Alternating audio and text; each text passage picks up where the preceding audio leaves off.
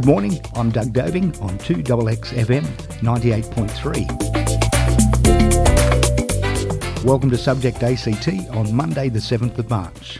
Today, we talk about the Frontier Wars, the Australian history that is not talked about in our schools and not included in the Australian War Memorial. We also discuss the upcoming Frontier Wars National Summit on the 18th to 20th of March. Coming up later in our program, proof that one person can make a difference. We talk about the campaign where over 50 Canberra cafes joined to end violence against women.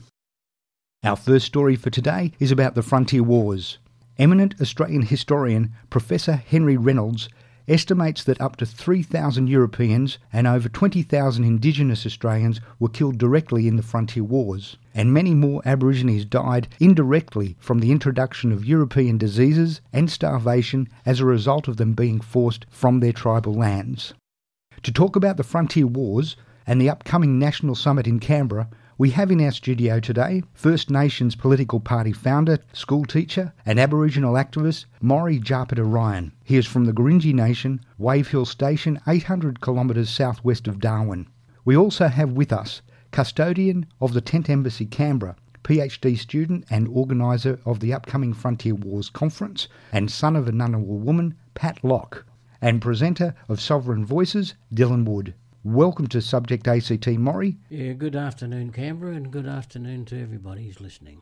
Uncle Pat, welcome. Welcome. Thank you. Thanks, thanks for having me here today. And thank you for coming to our show, Dylan. Thank you very much, Doug. Thanks for having us, uh, representatives from the Aboriginal Tent Embassy, on your show today. Uncle Pat, what are the Frontier Wars? The Frontier Uncle Wars, um, they've never officially been identified as a war by the government. They've totally denied it. Uh, both in the colonial days and both in the, after Federation. They mm. denied that the frontier wars took place.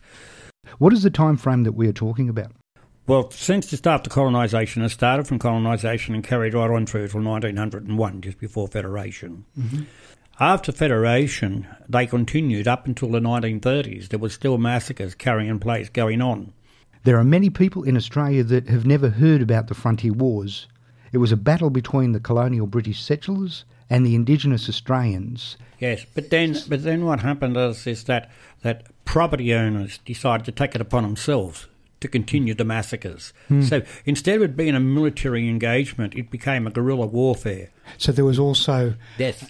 landowners that yes, were landowners taking part in it, and it was greatly recorded in West Australia and Northern Territory and and Western uh, Queensland, where property owners were actually doing this sort of this sort of uh, these sort of atrocities. So these battles weren't just located in, no, say, Botany no, Bay. No, so no, they were they were right across the country. Professor Henry Reynolds estimates that 20,000 Indigenous Australians were killed in the frontier wars, but you firmly believe that there were more? Yeah, well, when you talk about 20,000, the last records that came out, 65,000 people were killed in Queensland alone. According to the Australian War Memorial, there were more than 60,000 Australians killed in World War One, 27,000 casualties in World War Two, and in the Vietnam War, there were over 500 Australians that died in battle. So, comparatively, we are talking about large numbers of Indigenous people that died in the frontier wars. So it, you believe at that time there was like an intent to wipe out the Indigenous yes. race at that yes. time? There are early reports of Indigenous people being friendly and engaging with British right settlers. along the south coast, and it's a known fact that, that people used to jump ship and they would get ashore convicts, sailors, they would want to get away from all the atrocities taken board, and they were taken in by the Aboriginal people. Aboriginal people would turn around and take this and befriend these people. Two blokes that turned around, two convicts that escaped and are very noted to, in history, they were taken in by one of the groups down around the Shoalhaven region. They stayed there for some period of years, and then when they did decide to come back to their own society, they were sent to England as ambassadors for Aboriginal people, as because they could speak the language, they said. Aboriginal people were never warlike people were never liked in that sense. But if they see somebody coming ashore, they would go and help. Mm-hmm. You know what I mean? At the same time, most cultures would protect their families and their land. Do you believe that that was the Indigenous t- intent at the time? exactly right, we were. So they were fighting to protect their families and yes. land. Yep. And as a consequence, a lot of their culture were decimated. Why haven't these stories been told? History in this country is written by white people, yep. right? And uh, as Voltaire said, only the victors celebrate victory. Like, same as Napoleon. The assertion is that the, the victors write the history. If we look at New Zealand, the Maori land wars lasted for 27 years with over 2,000 Maori deaths, and that is now formally recognised. However, the frontier wars in Australia apparently lasted 140 years with more than 20,000 Aboriginal deaths and is still not rec- recognised formally in Australia. But the assertion that this land belonged to the Queen of England, at the sorry, at the time the King of England, was stated under the High Court ruling where the High Court judges said that the invalidity of terra nullius, land belonging to no one, was an illegal fiction, but they'd done nothing about it. The history of, of this here, of, of the frontiers, the frontiers can go back to me when the time that um, the arrival of the first fleet, there were 11 ships with 1,300 plus convicts. But the, the massacres started there with a, a governor, Governor Arthur Phillip. He sanctioned what you call nigger hunts, killing of men, women, and children. And this sort of thing is, to me, is equal to what Hitler did. And, in, and Indigenous people are asking for their history to be heard and understood. Yeah, well, what what the whole the whole protest is about about the frontier wars? Hmm. Okay, it's the first step to what they call reconciliation. It's not just the government that is not denying it; it's the War Memorial that won't accept it too. Why does the War Memorial not recognise the They're frontier saying wars? it's it, it was a colonial war and not a war among people. They're saying it was something to do just with the colonial things. Well, I'm sorry, I said in 1930 it was taking place. What would you say are some of the issues around the frontier wars? if we can consolidate and get a overall consensus and get acceptance that the frontier wars took place, we are then on the track of reconciliation. We're then on the track of where we can address the main issues. Uncle Pat, can you talk about the Frontier War Conference or National Summit that you are planning? Yeah, well, what it is is that it's led me to turn around and put a, a conference together.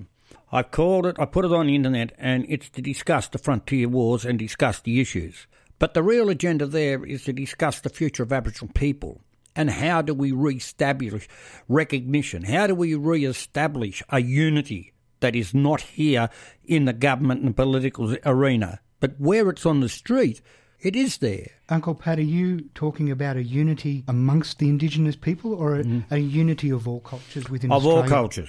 Uncle Pat, what do you suggest we need? Do we need a forum to talk? Well, what we do need is, oh, well, look, of course we need to create the forums, but what we need to do first is we need to construct the conversation. The conversation needs to be constructed correctly, needs to be discussed and, and correctly formulated with the Aboriginal community as how they would want the discussions to take. So no one person, no one clan can turn around and diplomat or, or dictate the terms of references here because it belongs to the whole of the country. And then we bring in our white brothers and sisters that support us. We bring them in, irrespective of what nation they come from. They come in and they sit down at the talk. I mean, I've had nothing but positive talk come back. 408 comments that have come back from this petition has really blown it out of the, blown it out of the water and very positive stuff. And I know that there's oh, that's only 408 that I've got. That was only in the first two days. Okay, I've still got to get on and get the rest of them yet. So, I mean, when you consider this sort of conversation, I've started something that we all want to know, something that belongs to us. And if we can do this, we can say that Australia will go forward as a proud nation. As one nation, we are seeking harmony and unity for reconciliation. As an Indigenous community, do you have an organisation that is working together to get a unified voice? I'm sincerely hoping that we have formed a delegation, a delegation of nations that will sit down and talk treaty in the true word treaty. Because we cannot afford to be included into the Constitution, because if we are included into the Constitution, we forfeit all our rights. Uncle Pat, could you please tell us uh, more about the event you're organising? Yes. The event I've organised is it, it's to come together. Let's say simple. I'm a simple man. Let's say we're coming together, to have a cup of tea in a garden about the frontier wars. How can we improve the situation of Aboriginal communities? How can we improve the relationship between non-Aboriginals and Aboriginal people? How can non-Aboriginal people turn around and get a copy of the history that took place in, place in this land? I mean, when you get young school kids coming down there and you tell them about the frontier wars, they're shocked. You know, did that really happen? So, so the idea of the conference is is to let's wipe the slate and write it all down cleanly, so that let's get rid of all the other atrocities and put it on the true the true platform. This happened, that happened, this happened, and so forth. Let's. I mean, it's not a lovely history. It's not a lovely history. It's very gruesome, but it is Australian history. It is it is black history. And what date is the conference? I'll pass you back to Dylan now. Dylan is organising our media person. Thanks, Dylan. Now, at the Tent Embassy, we did put a petition online, uh, which is a call for acknowledgement from the Australian Government and the Australian War Memorial to acknowledge the fact that the massacres occurred on the frontiers between the first landing of, of the First Fleet in 1788 and they happened all the way through to 1930. And there's no official acknowledgement of that at all.